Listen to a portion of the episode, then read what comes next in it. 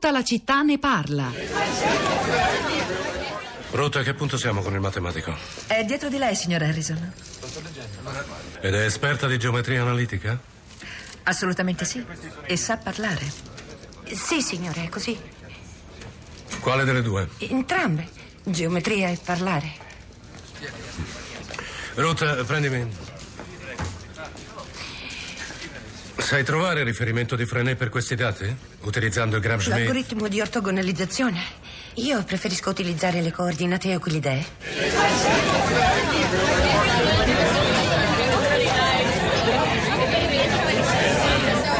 Il diritto di contare, Hidden Figures, un film del 2016 diretto da Theodore Melfi, la storia di tre donne, tre ricercatrici della NASA che insomma raccontano e cavalcano il progresso tecnologico in questa puntata che abbiamo cercato di dedicare a, al grande secolare dilemma del nostro rapporto, nostro di italiani soprattutto, con la scienza e la tecnologia, una diffidenza che continua a, ed emergere, affiorare anche da alcuni messaggi che arrivano dagli ascoltatori, vi ricordo il numero 335 5634 296 e vi dico anche che li stiamo pubblicando perché sono tanti sul sito di Radio 3, quali le reazioni sui social network, Rosa Polacco.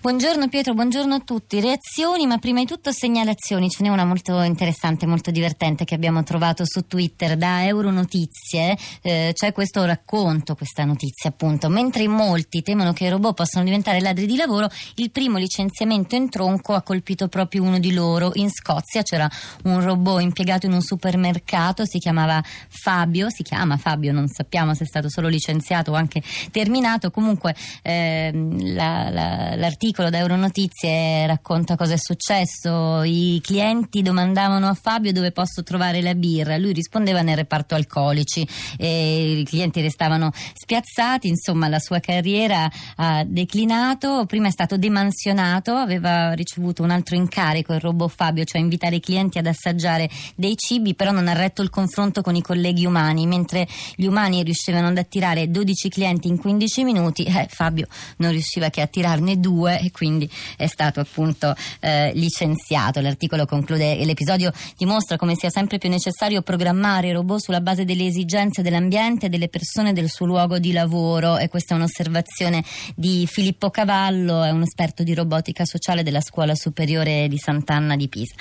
Eh, altre notizie sempre da Twitter, lo segnalo, non c'entra, però forse c'entra se metti lavoro su Twitter come parola chiave, la prima cosa che abbiamo trovato in questi minuti è una notizia di segno diverso, 61 mm, morti sul lavoro dal primo gennaio in un mese, eh, è qualcosa che però potrà, dovrà essere collegato in qualche modo alla eh, rivoluzione digitale e, e ai robot. Um, Luciano, sempre su Twitter, eh, giusta osservazione su come investire per creare il lavoro che d'altra parte si perde per le nuove tecnologie. Lo Stato dovrebbe occuparsene, lo fa insistendo, insistendo su Industria 4.0 in cui però il Sud non ha chance. E ancora c'è Clo che dice nessuno in Italia prende in considerazione che è un problema strutturale, non abbiamo industria, non abbiamo ricerca, i posti di lavoro qualificati sono pochi e la maggior parte, anche laureati, svolge lavori dove le macchine ci sostituiranno a breve. Questa è la preoccupazione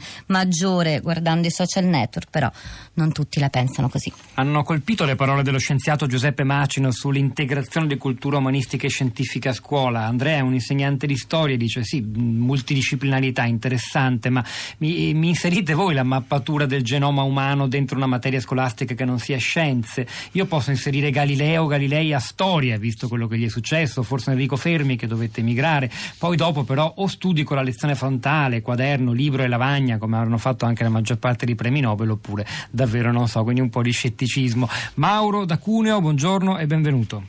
Buongiorno Pietro.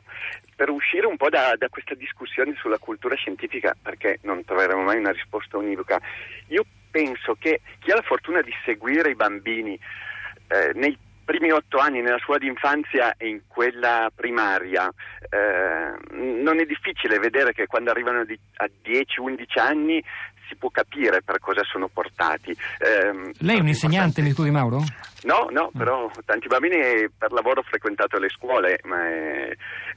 ho, notato in questi ultimi anni che l'introduzione dei voti è stata veramente una fregatura, perché con, con le parole è molto più facile descrivere le, le, passioni e le potenzialità di questi bambini.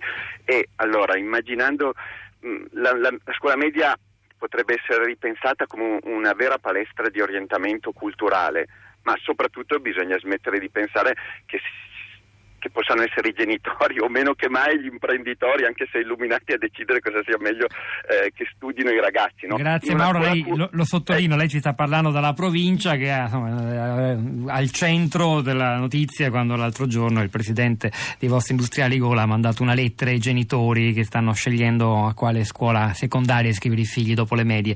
Grazie Mauro, da Cuneo ci spostiamo alla provincia di Siena dove è collegata con noi Rossana, benvenuta. Eh, buongiorno. Dunque io penso questo, che partendo dal presupposto che eh, o costruisci robot o sei sostituito da robot, l'ha detto qualcuno, non mi ricordo chi.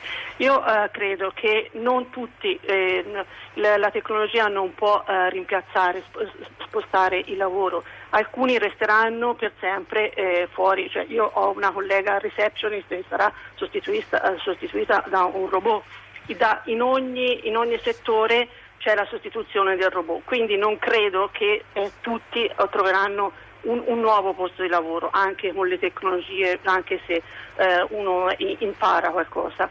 E quindi credo questo, che eh, se eh, una, in, un, un'industria eh, investe sul robot è giusto che paghi tasse eh, alte, in modo che secondo me la vera rivoluzione è che scomparirà gran parte del lavoro e ci sarà un minimo garantito. Voglio dire, se te mi sostituisci e io non trovo lavoro, mi dovrai pur mantenere in qualche modo. La rivoluzione quindi di fondo è che scompare a grandi linee il lavoro proprio. Ecco, Grazie Rossana, da Siena torniamo in Piemonte, andiamo a Torino, è collegato con noi Francesco, buongiorno. Buongiorno Pietro, buongiorno. Io volevo invece, così, dato che eh, rappresento volontariamente la chiusura e la cesura fra la parte tecnica, scientifica e la parte umanistica, perché ho fatto studi da ingegnere quando ero giovane e poi mi sono laureato in filosofia della scienza e, mi sto curando da molto tempo il rapporto della cibernetica, il rapporto uomo-macchina. Ma io vorrei semplicemente dire che insomma, la tecnica e il progresso non vanno fermati ma vanno usati. No? Eh, chi è di noi oggi che quando va in una sala operatoria vorrebbe tornare a, a 1800? No? Quindi eh, dico, dobbiamo pensare che l'uso che si fa del, del progresso delle cose dipende da noi. La grande domanda è se questo potere di scelta ci sia ancora di fronte a una, a una rivoluzione così, così, grande. Insomma, questa è una domanda che rimane aperta, però certo non possiamo esimerci dalle nostre responsabilità. Grazie davvero eh, Francesco, io vi ricordo che varrà la pena anche di, di, ascoltare le cose che ci hanno detto Emanuele Felice e Stagliano poco fa su questo argomento. Rosa, torno da te. Torno su Facebook, Zruvi dice lo voglio vedere il camion senza autista quando dovrà far firmare la bolla e poi scaricare il mezzo. Poi c'è Cinzia, dice non è che quello che ci manca veramente è una mentalità diversa? Non è che ci serve, oltre a essere formati tecnologicamente, anche una formazione umanistica, e non solo per i lavoratori, ma anche per gli imprenditori? E ancora Andrea dice la domanda difficile che non viene posta è ma si può guidare la tecnologia o è la tecnologia che decide cosa deve essere la società? Scienza dovrebbe essere serva e non padrona, scrive Giuliano. Ci fermiamo qui, poi alle 11.30 torneranno a proposito eh, a parlare di scienza i nostri colleghi eh, di Radio 3 Scienza. Prima però c'è Radio 3 Mondo con Luigi Spinola al microfono. Hanno lavorato a questa puntata di Tutta la città ne parla Alessandro Cesolini alla parte tecnica, Piero Pugliese alla regia, Pietro del Soldà e Rosa Polacco a questi microfoni, al di là del vetro, Cristina Faloci, Sara Sanzi e la nostra curatrice Cristiana Castellotti. A domani.